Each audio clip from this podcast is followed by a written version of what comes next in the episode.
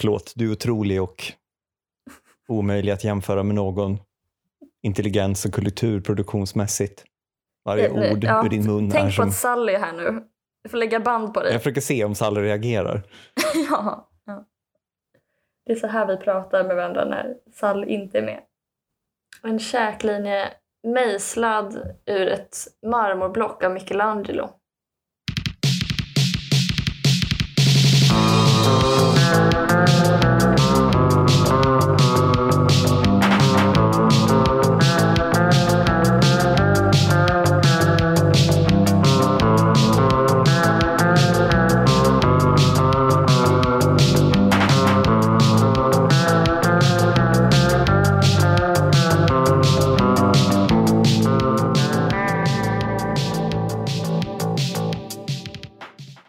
Välkommen till Tusen Saker, podcasten där jag, Kim Johansson och Ellen Teander går igenom en lista på saker vi har skrivit under 3 år.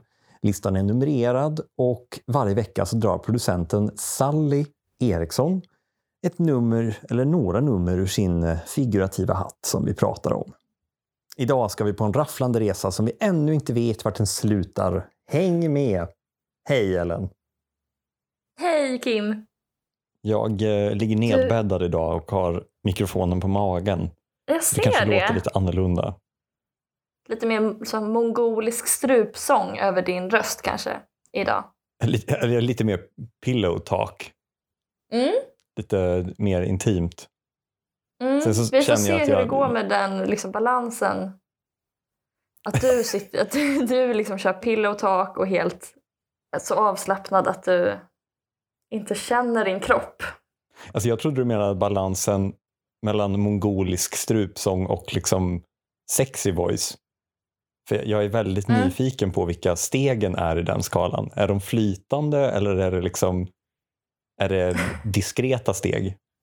Man kanske har dirty talk. Och sakta men säkert så kommer det en extra stämma, en ljus överton.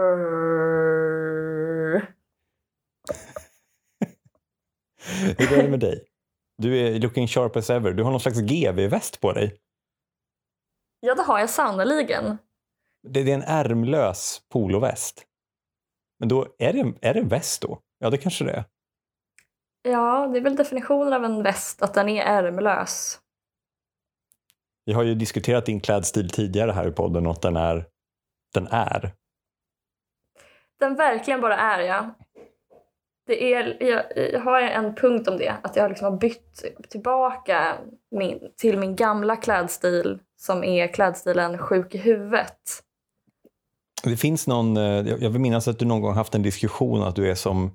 Att du är klädstilens motsvarighet till det här. Alltså experimenten som man pratar om att man vill göra på 60-talet. Och man stängde in barn från nyfödda i en källare och så fick de aldrig komma i kontakt med musik och sen så ville man höra vad de skulle komponera. Då är det att man har stängt in en person i en källare som aldrig har kommit i kontakt med kläder och sen så ger man dem tillgång till myrorna i Stockholm. Vad skulle de köpa? Ja, precis. Ja, det är väldigt mycket att jag bara går på något som glittrar. Då tar jag det. Jag fick ju lära min kollega att handla julpynt nu i julas. För vi gick in på en loppis och sa nu ska vi köpa julpynt och han hade aldrig gjort det. Och då sa han, men vad ska man ta då? Så här, vad behöver man? Typ. Och jag bara, nej men du går bara, alltså när man köper julpynt då går man bara fram till någonting. Och så håller man upp det som en omvänd Marie Kondo. Och liksom, ger den här mig glädje. Typ. Och då lägger man den i korgen. Sen försvann han iväg och kom tillbaka med en kundkorg. Och köpte typ så här tygtomtar för 800. Jag har aldrig varit så stolt. Nej. Exakt. Jag tror att det är det som är mitt problem. Att allting ger mig glädje. Och det är det som blir så konstig kombination av olika... Jag kan verkligen uppskatta en god väst. Och en glittrig, kort kjol. Det är din klädstil som är den felande länken mellan sexy och mongolisk strupsång.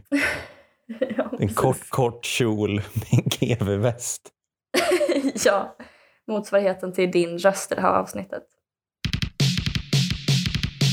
Tillåt mig att berätta om mina killproblem.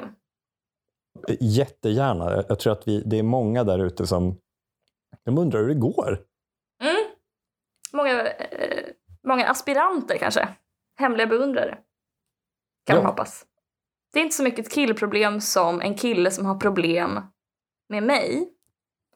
Nämen. Mm. Men lilla du, hur har det gått till? Ja, det är ombytta roller den här veckan.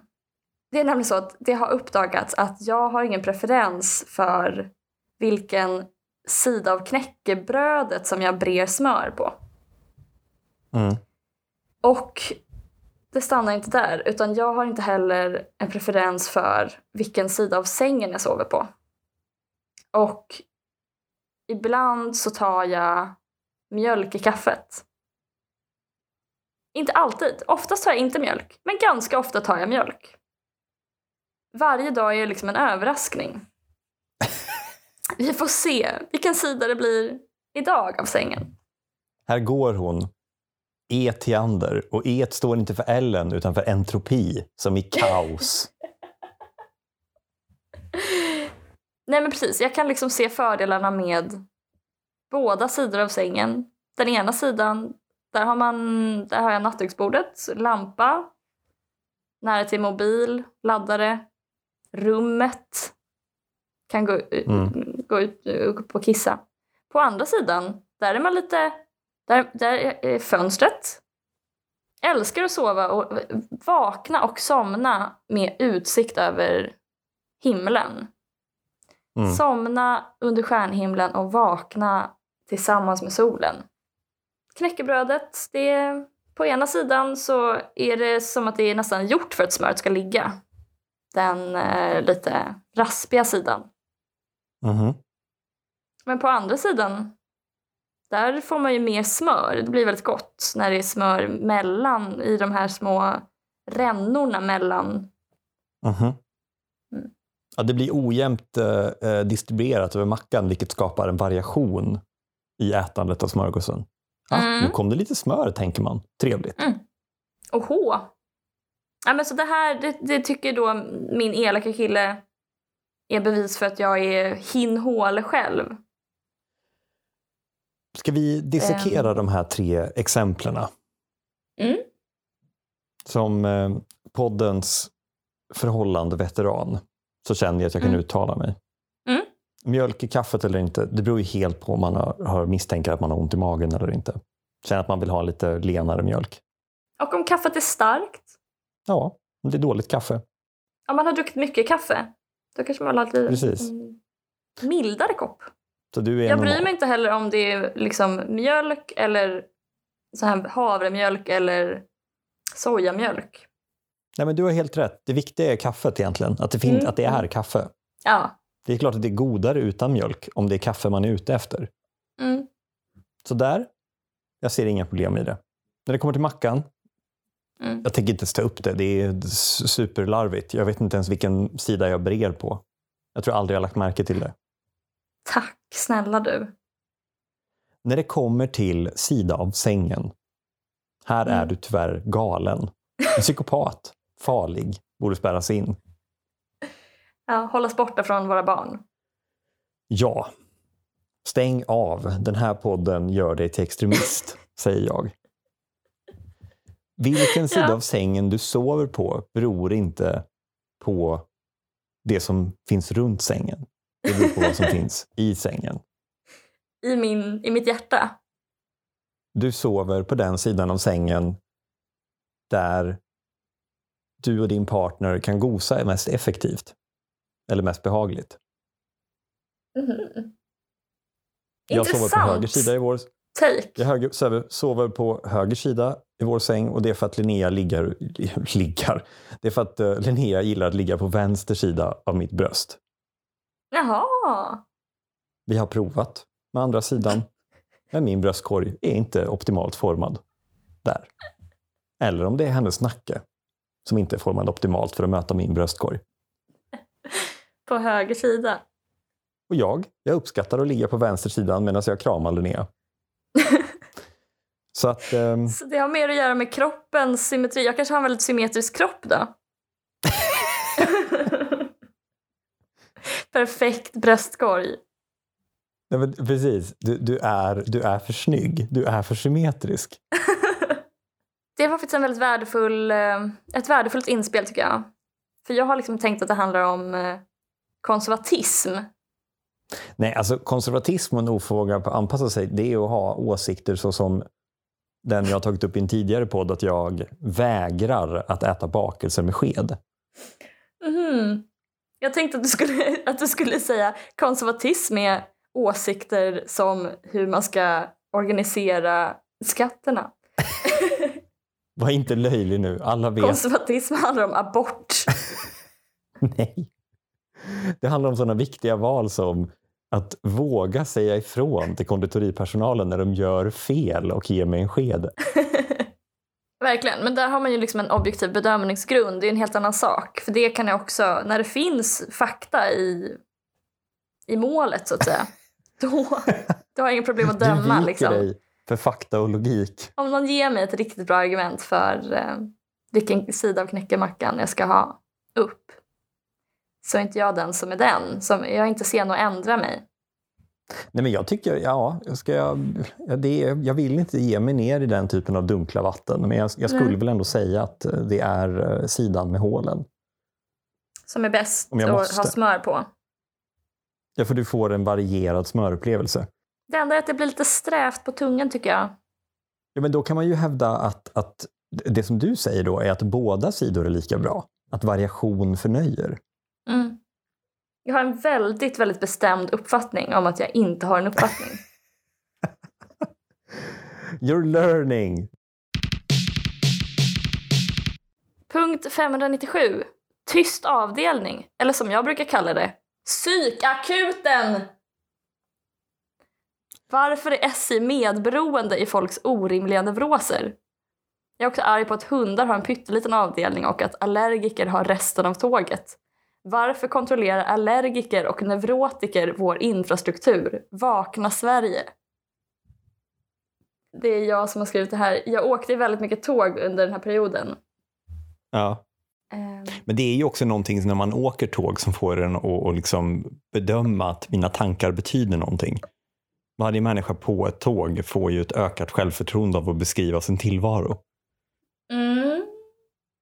Man blir inspirerad av det här tuggande rörelsen och ljudet från tåget och landskapet som ändrar form utanför.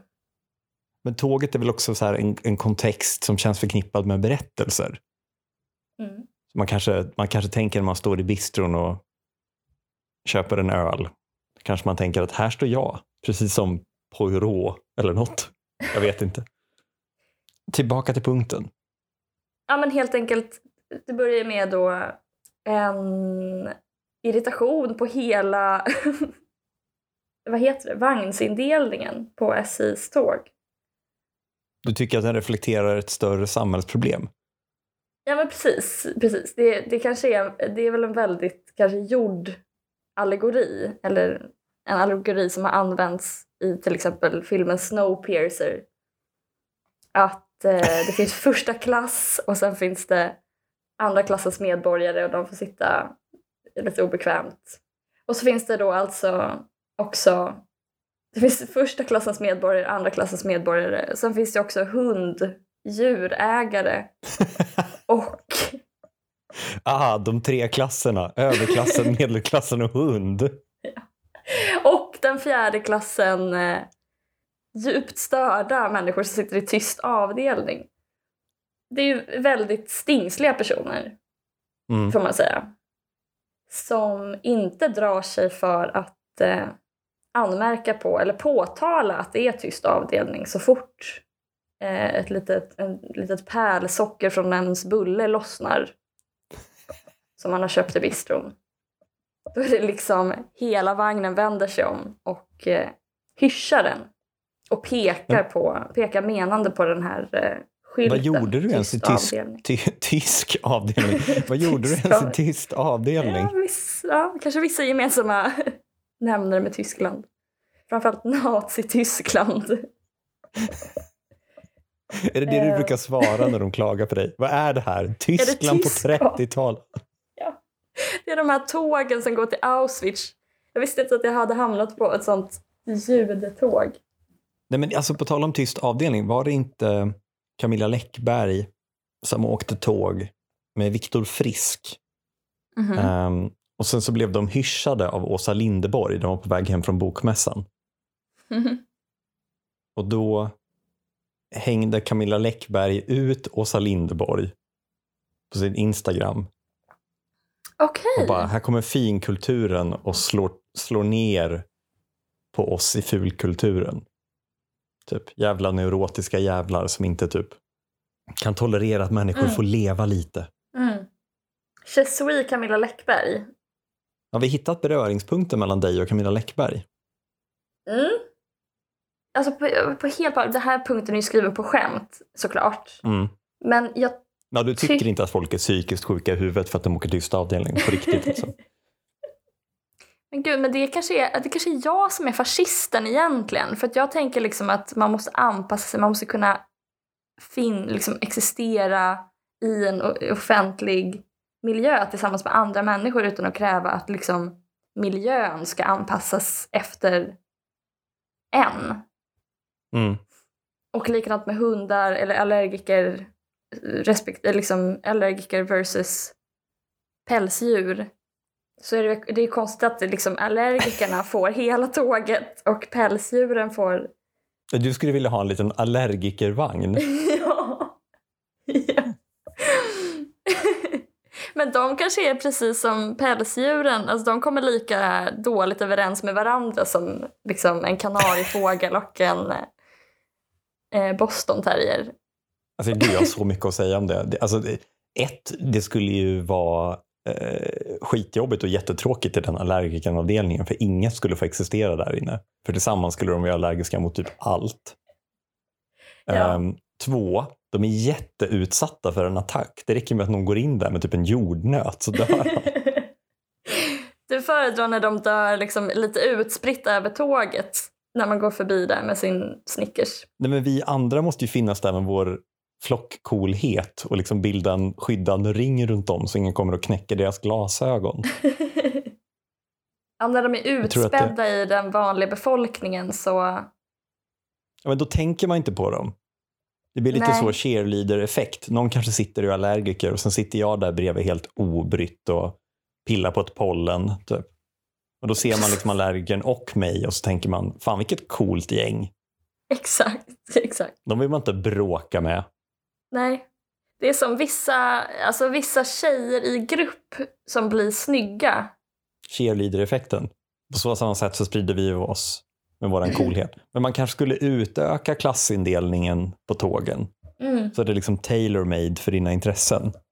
Du skulle väl sitta då i dagvattenavdelningen? Jag skulle vilja ha en avdelning för oss som går på toa väldigt mycket.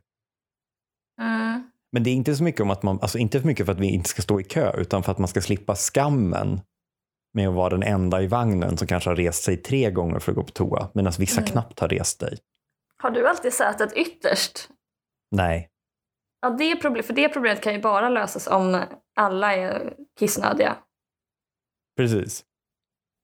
Annars är det ju oartigt att gå på toa 3 gånger under en resa, men ändå liksom ville sitta vid fönstret. Att du tycker att jag borde anpassa mig. Ja. Jag ska inte få se träd för jag har dålig blåsa. Ja, gud, jag är verkligen fascist. I detta 30-tals Tysklands tåg som ritas upp av Ellen Teander. Vi borde också ha en vagn för människor som har skojringsignaler. Så kan de sitta och ha skoj tillsammans. Så slipper jag höra Who Let The Dogs Out. Eller just den här Nokia-gitarr-grejen. Jag har pratat om det här i en tidigare... Vad heter den? Hur går den Crazy Frog-låten? Ja. Ring, ding, ding, ring, ding, ding. Ja, bam, bam, bam, bam, bam, bam, bam, bam. Du ser hur mycket tåg jag åkt. De kan sitta i en egen vagn. Så kan vi som har normala ringsignaler ha en vagn. Eller vi som egentligen inte har ljud på när vi åker tåg. För att vi inte är sjuka i huvudet. Jag tänker också alltså, återigen att man inte säkert, alltså, det är inte säkert att man kommer överens med andra ur sin grupp.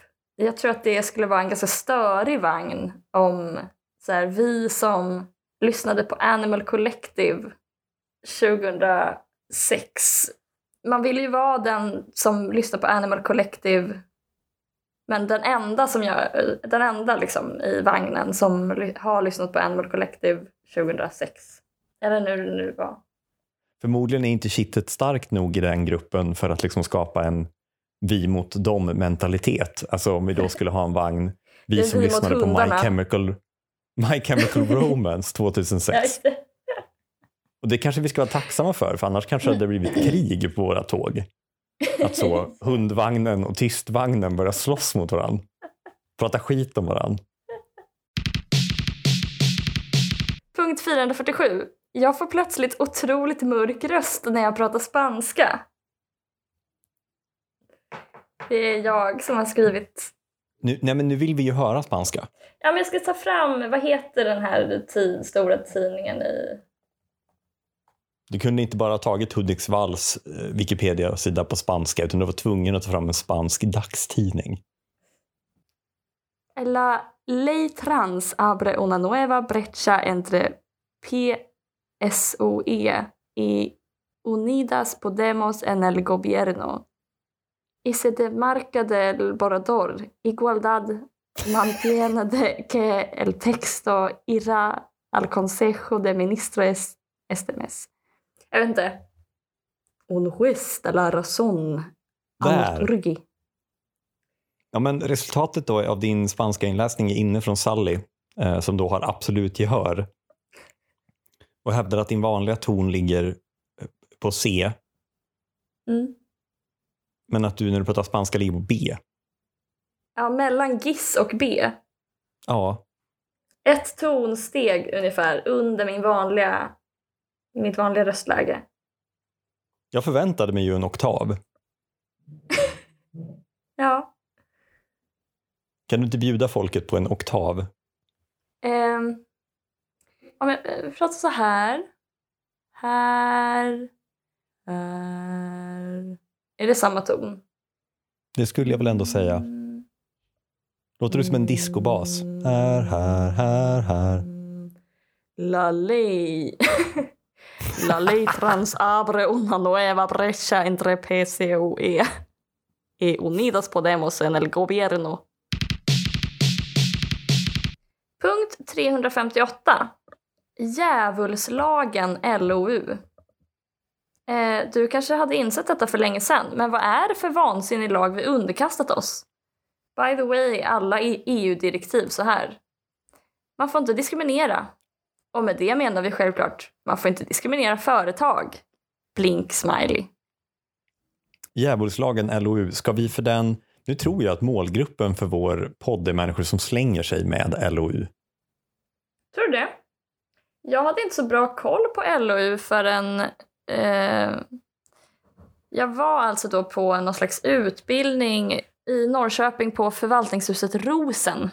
Som är så här liksom låg tegelbyggnad från 80-talet i postmodernt utförande, om det säger det någonting.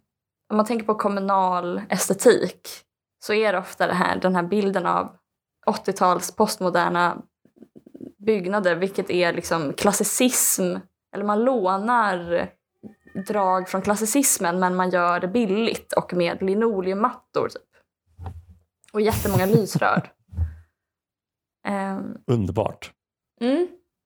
Och i den här sessionssalen där vi satt så är det också så här, alltså väldigt kommunala muralmålningar måste jag säga. Och kanske Kinnarps landskap. Och så satt jag där då och fick lära mig om lagen om offentlig upphandling. Och det innebär då, offentlig upphandling är att om du jobbar i offentlig sektor så kan du inte bara liksom vind för våg gå och köpa 4 napoleonbakelser till fikarasten som någon slags ogudaktig marodör, utan du måste först då annonsera på EUs gemensamma annonsdatabas Tenders Electronic Daily att du behöver fyra Napoleonbakelser pronto. Ögonaböj. Ja, nej men ja, jag vet inte. Det är inte riktigt så det funkar om man ska vara ärlig, utan det finns ju liksom gränsvärden då för när man kan göra en så kallad direkt upphandling. Det här vet ju du, för du är ju på andra sidan och liksom lägger anbud. Men poängen är helt enkelt att offentlig sektor måste annonsera vad de, ja, varor och tjänster. De håller som en tävling. De har en tävling, ja. Och sen där oftast den billigaste vinner eller något annat krav man har satt upp. Ja, men precis. Och pengarna är då att alla företag i Europa egentligen ska tävla på lika villkor. Du kan faktiskt inte bara gå och köpa en bakelse, utan då är det oftast att sen man får ta det. Om man vill ha det så får man köpa det själv typ. Mm. Eller då via ICA liksom, där man har ett avtal. Sen så måste du då välja den bakelse som passar för just dina behov och varken mer eller mindre. Så att man kan inte liksom ställa oproportionerligt höga krav på glasyren i förhållande till sitt faktiska behov. Så att de grundläggande principerna i lagen är liksom lika behandling och så kallat icke-diskriminering. Det är det som är lite kul också, att det är liksom en lag som skyddar företags rätt att inte bli diskriminerade. Så lagen är liksom till för att skydda europeiska företags intressen helt enkelt. Och det är ett EU-direktiv då. Precis som du sa så är det ju ofta pris som företag konkurrerar på. För att det är, alltså om man börjar ställa krav på liksom arbetsvillkor eller på klimatpåverkan, så är det oproportionerligt höga krav. Och sen så är det då också dessutom så att företag kan överklaga om de anser sig ha blivit diskriminerade under en upphandling, och kan då få ersättning motsvarande sin uteblivna vinst. Om man kan bevisa då att man sannolikt skulle ha vunnit en budgivning eller en upphandling. Ja, sannolikt är liksom ett ganska lågt ställt bevisningskrav också, så att det är ganska lätt att leda i bevis. Det kan man förstå själv att så här, ja, det är svårt helt enkelt att argumentera för vad exakt behöver jag för Napoleonbakelse, vad behöver jag för muralmålning som passar just mina specifika behov. Och då behöver dessutom företaget inte så ha deltagit i budgivningen för att överklaga. Och det är alltså satt i system av många företag. Det är liksom snarare regeln än undantag att sådana här upphandlingar följs av överklagande processer. Och tydligen så är Sverige det land i världen som har flest överklaganden av offentliga upphandlingar. Mm. Det är svårt också att häva avtal. Alltså man kan lägga anbud. I Sverige i alla fall så har vi hårda avtalslagar och sådär. Och det kan innebära att det är svårt att häva avtal som redan har ingåtts. Även om man inte, som i Nya Karolinska till exempel, även om man kan hitta på ett bud och sen inte hålla sig till det helt enkelt. Mm. För att det är svårt att göra någonting i efterhand åt att så här, ja men... Ja, för du behöver ju också få med allting i avtalet för att få typ en... Alltså om du ska sälja förnödenheter till ett sjukhus, så fyller du i ditt pris på alla saker de behöver köpa in. Ja. Och behöver de sen köpa in någonting annat som inte är med på den listan, då kan, om de inte då har tagit med en paragraf om att du inte får ta ett oskäligt pris för det, så kan du ju liksom tekniskt sett erbjuda dem byxor till personalen för 1 krona och sen strumpor för 2 000 kronor paret, ifall de har glömt ta med det på listan. Just det. Ja men exakt, så det är liksom väldigt oflexibelt helt enkelt. Och alltså det vet man ju bara när man ska köpa någonting själv, att det är jättesvårt att i detalj redogöra för vad man går på när man ska köpa någonting.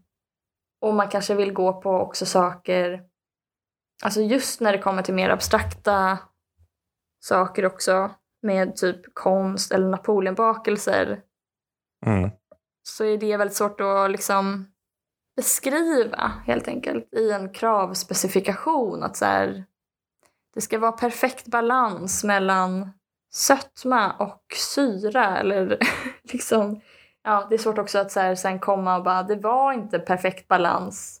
Grädden var lite hårt vispad så här. Jag vill häva avtalet. Alltså så här. Ja, men då kan man göra som du säger, jag sitter ju på andra sidan i och med att jag jobbar på en filmbyrå som jobbar med många offentliga aktörer. Och vi skickar ju ibland in anbud, och förr när jag började jobba så var det typ alltid lägsta prisupphandling. Alltså den som erbjöds att sälja tjänsten film till lägst pris, den fick det. Men det resulterade ju i att typ alla offentliga verksamheter satt med Kalkula AB och torrfoder typ. Mm. För att vem som helst kan ju precis plocka upp en kamera och säga att man filmar någonting för 200 kronor i timmen. Så då införde man ett kvalitetskrav också. Sen har det där utökats med miljökrav och ja, det blir bara mer och mer brett. Mm. Men de här kvalitetskontrollerna är alltid helt underbart formulerade. För då ska det liksom, då säger man nästan alltid att man har tagit in en jury av människor med filmvana som ska liksom bedöma artistisk höjd. Ja. På liksom om kameråkningarna är lite snygga. Typ. Men samtidigt så måste ju de agera helt objektivt. Alltså de får inte tycka att en film är snygg. Utan de måste tycka att det är ett bra hantverk. Ja, just det. Och jag har alltid velat liksom ta mig in i något sånt där rum när ett gäng upphandlare sitter och tittar på inskickade filmexempel och tycker till. Ja, exakt.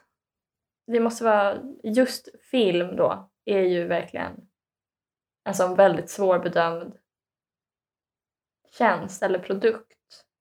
Där man inte har så mycket att gå på helt enkelt. Eller liksom, och man har ju såklart en uppfattning om vad som är bra. Mm. Som säkert stämmer. Men hur ska du... Jag vet inte, ska du liksom hänvisa till Gadamer? Ska du gå på Kants? Liksom? Alltså, det blir så... jag vet inte. Men jag tror att folk som ser en film vet om det är en bra film. Och så är det väl med mycket. Alltså det är många upplevelser som inte går att liksom formulera i en kravspecifikation. Mm. Jag ska känna någonting av den här filmen. Men olyckligt nog då så får man någon Göran som har jobbat 67 år på Arbetsförmedlingen och inte kan känna något längre. Jag vill ha en film som får mig att känna att jag är nära döden. Men... jag klarade mig. Alltså det är någon sånt där, jag minns inte, jag har inte läst Kant, men han har någon sån formulering om vad sublim konst är. Det är att man känner att man är nära döden, men man överlevde. Jag har läst en del upphandlingsunderlag och jag tror de har aldrig refererat till Kant eller någon litterär person på den delen. Nej, ring mig om du behöver hjälp med formuleringar i sådana upphandlingsdokument. Vi hade originalinredning av Alvar Aalto på biblioteket. Mm. Och sen så bytte vi till Kinnarps. Och då bara brändes Alvar Aalto-möblerna. Man skulle ju kanske vilja att det var lite mer subjektivt och lite mer... man har makten att välja själv på något sätt. Närmare golvet eller... Vad är din lösning då, Ellen? Min lösning är omedelbart utträde ur EU och sen minst 100 år av ursäkter av Ursula von der Leyen. Men jag tänker, hur ska offentliga verksamheter köpa tjänster då? Hur man ska köpa tjänster? Mm. Nej, bara ta någon. Hur tänker du då? Ja, vi behöver 100 skrivare till landstinget. Bara ta något. Gå till Clas Olsson. Prata med killen där, expediten. Alltså fullständig anarki. Fullständig anarki är mitt förslag, ja. Bara ta något. Skit i LOU, ta BTN. Det är den nya. BTN-lagen. Mm. Man öppnar gula sidorna. Och bara, nu ska vi serva kommunens bilar. Uppbläddrar man till sidan bilverkstäder och sen drar man med fingret. Säg stopp. Grattis Clas Bilservice. Verkligen. Men det är tydligen korruption. Enligt Ursula von der Leyen. Jävla baskill. Men då kan man liksom utöka det. Man kan ta Gula sidorna Europa och bara ta något. Men kan man inte tänka sig så här att man tar en lista med alla företag i Europa.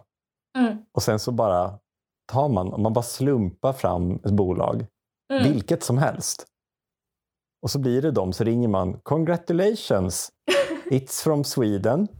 You have won a contract of 100,000 Volvo cars for Region Västmanland. We've had a process, very short process, where we decided to just take something.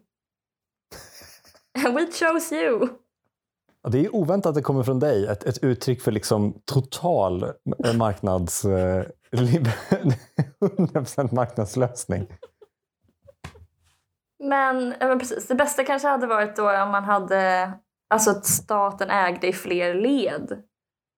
Om man ska vara helt ärlig. Alltså entreprenader och... Eller Johnnys torrfoder i Skövde. Det är liksom vår lösning på LOU. Antingen full kommunism. Eller en väldigt, väldigt stor hatt där man drar en lapp. På vilket företag som helst. Varför stanna vid företag som ens levererar det vi ska köpa? Varför inte bara... Howdy there, fish and pet store in Poland. We would really like a ventilationssystem för Nya Karolinska. You have won our upphandling. Alltså stanna inte där. Enskilda firmor är också företag liksom. Ja. Och så får du någon sån stackars uppsagd taxichaufför som har tvingats starta eget och hyra ut sin bil till taxikurir. Som helt plötsligt blir innehavare av att serva alla gatuljus i Helsingborg.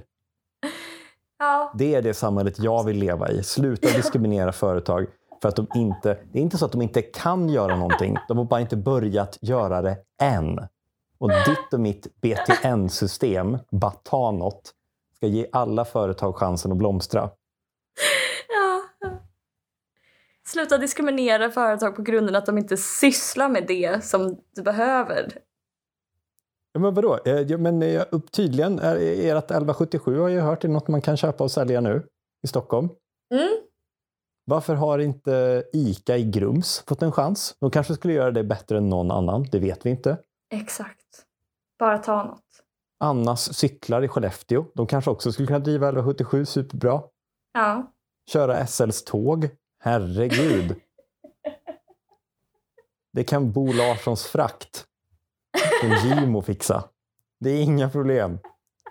Det enda grunden som ska finnas i upphandlingsunderlaget. Är du ett företag? Ja, nej.